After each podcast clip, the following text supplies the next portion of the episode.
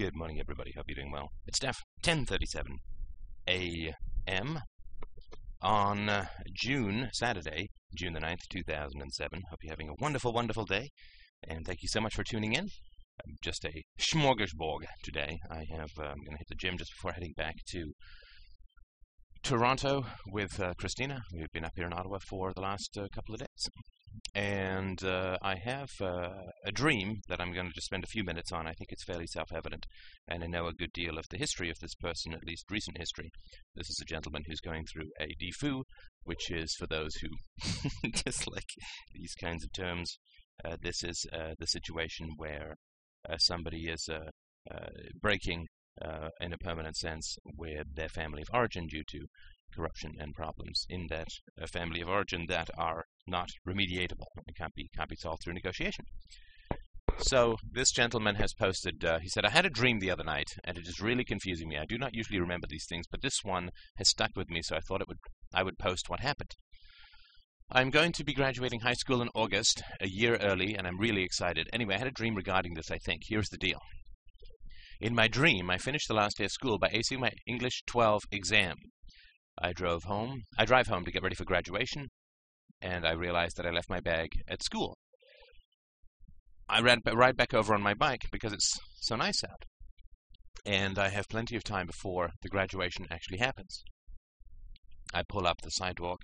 I pull up to the sidewalk next to the school, and right as I'm about to ride onto the campus, a wall of fire springs up to block me from getting through.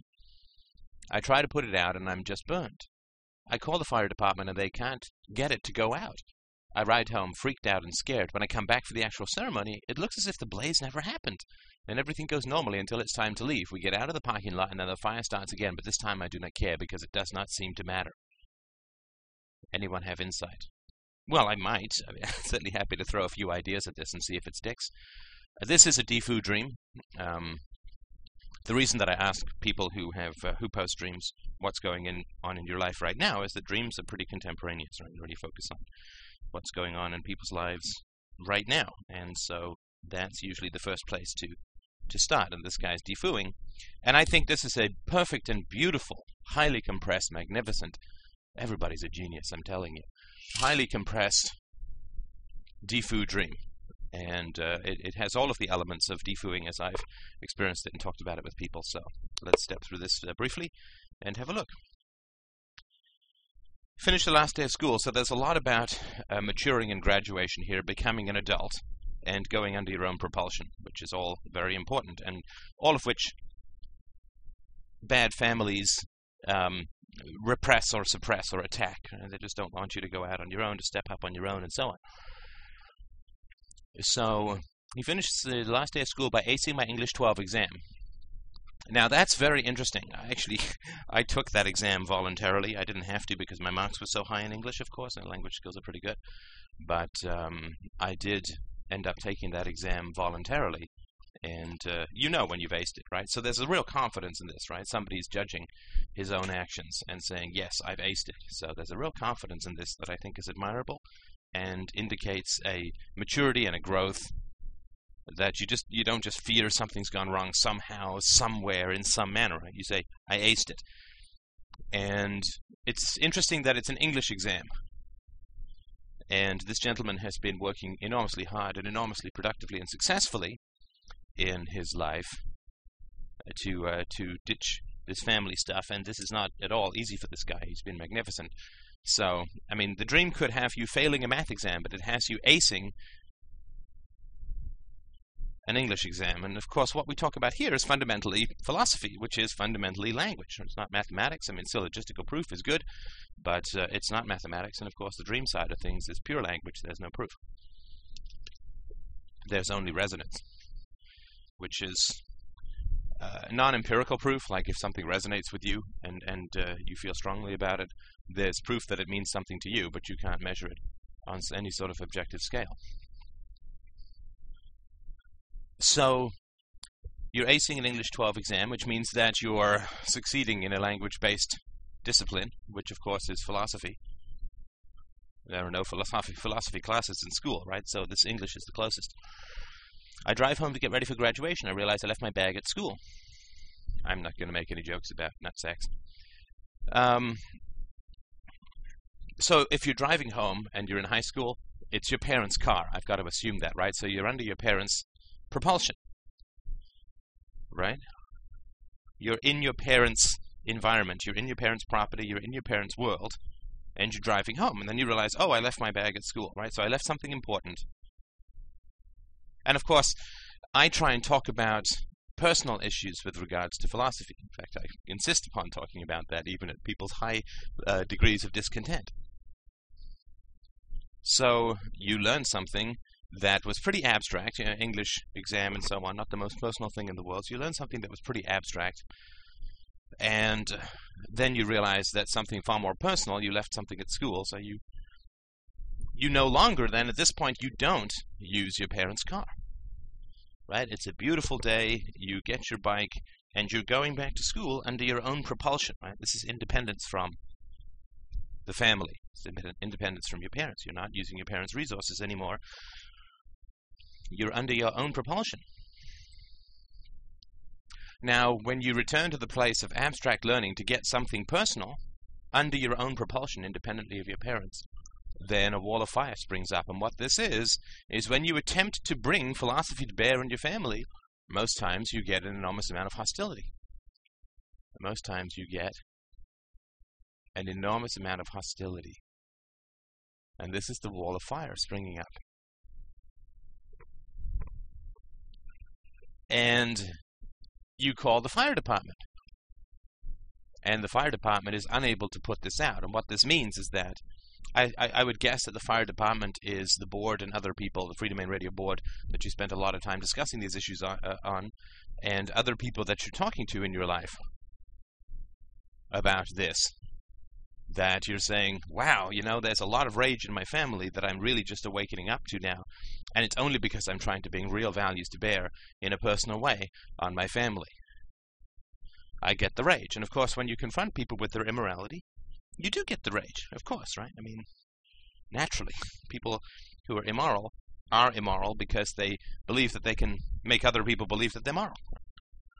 I mean, if everybody could see immoral people right away, immorality would not pay, right? Immorality would not pay off.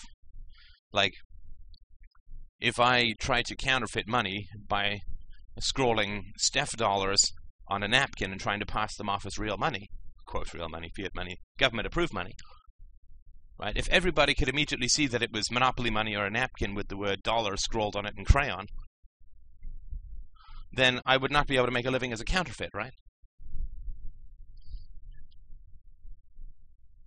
So the way that you fight people who counterfeit is you help people to tell real money from counterfeit money.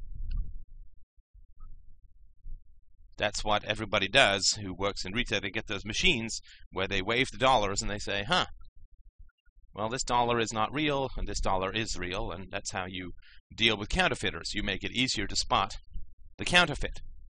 Right. And this, of course, is what I'm trying to do as well, is I'm trying to get you to be better at spotting the counterfeits. If, if everybody could immediately spot counterfeit money, there'd be no such thing as counterfeiters. I wouldn't be able to pass anything off as anything. And if I can get you to immediately see that bad people are bad people, then they won't be able to pass themselves off as good people.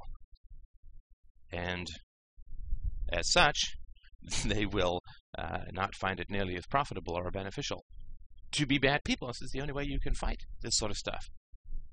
This is the only way you can train people to see evil. So you call the fire department, and right, this is a reality that you're fighting.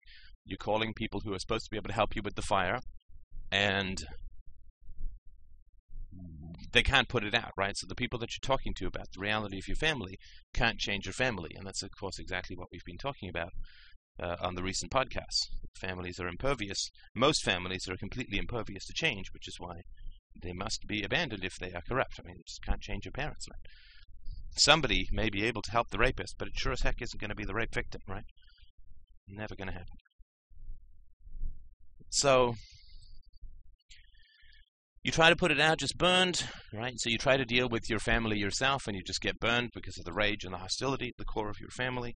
You try to uh, deal with those who are supposed to be able to put out the fires, and we can't, right? We can't help or change your family. We can't put out the fire of this rage. And you ride home freaked out and scared. You come back for the actual ceremony. Now, I don't know if your family's here or not for the actual graduation ceremony. Uh, ceremony. Um, I don't know. Um, but uh, I'm not sure that it's hugely relevant, and of course, if it was, you probably would have written it down. It looks as if the blaze never happened and everything goes normally until it's time to leave.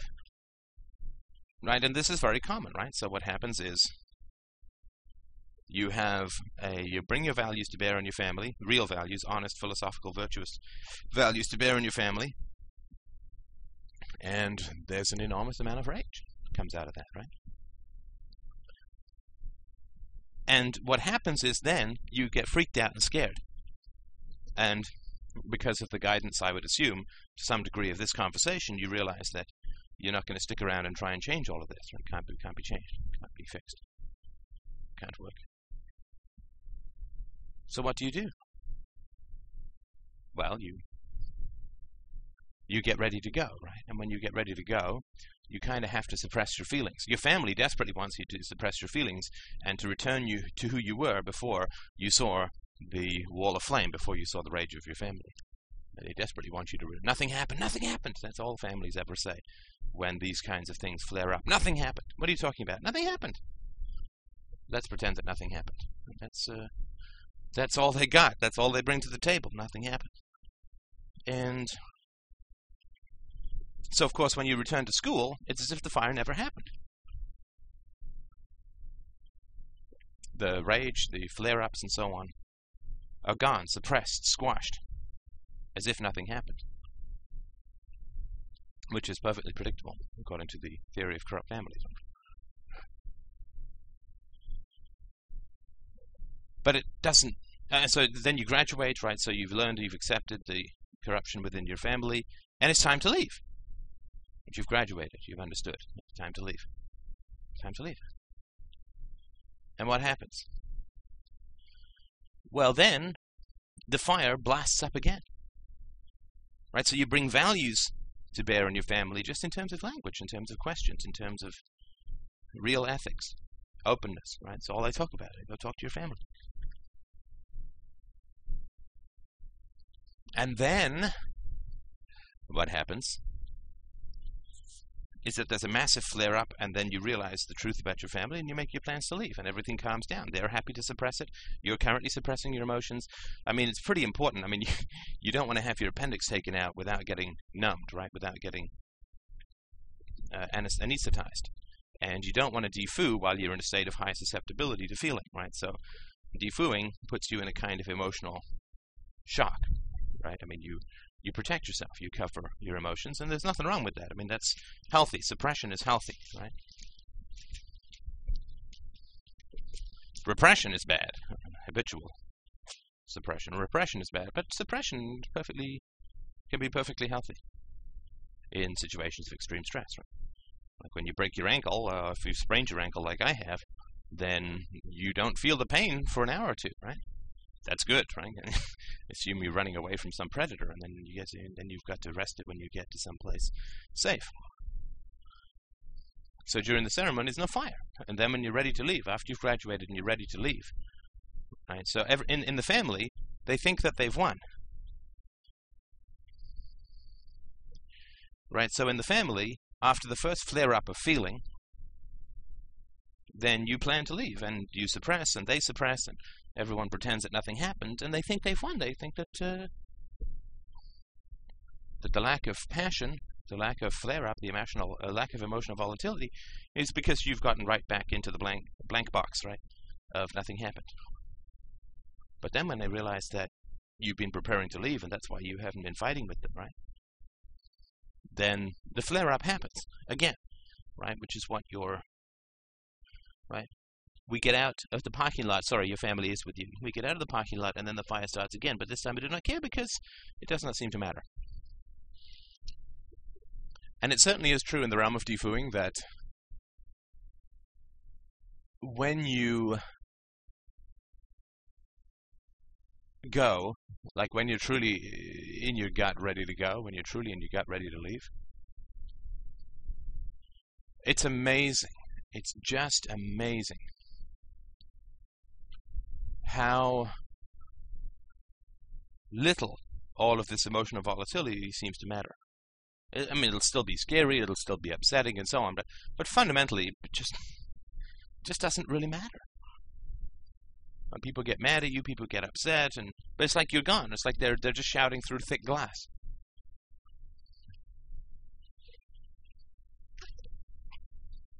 It's like the husband who beats his wife so that she becomes compliant. So he beats her up. She becomes compliant.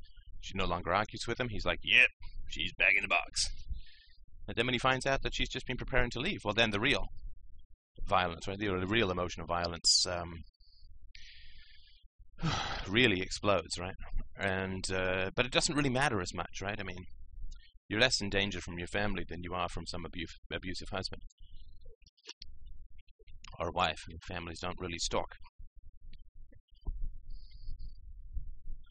There's lots of reasons for that, which we don't have to get into right now. It doesn't really matter. So I'd say that's the um, that's what your dream is, and this is why it stuck with you, and this is why the metaphor. There's lots of metaphors in here that are very tightly packed that we don't really hugely need to get into. But that's, uh, I think that's what's uh, that's what's going on. It's a Defoo dream, and it's giving you the whole sequence of Defooing and what is going to happen next. It's going to be, or maybe it's already happened. I'm sorry if I haven't been uh, tra- tracking this as closely as I could have been, but you know, there's a lot more storm and stress that goes on when uh, you have taken this final step, but uh, it doesn't really matter as much because you're already, you know, kind of out, kind of gone. So I hope that uh, that helps. It's a very short analysis, but I have a lot of history and it's a very short um, dream. So I hope that uh, that helps.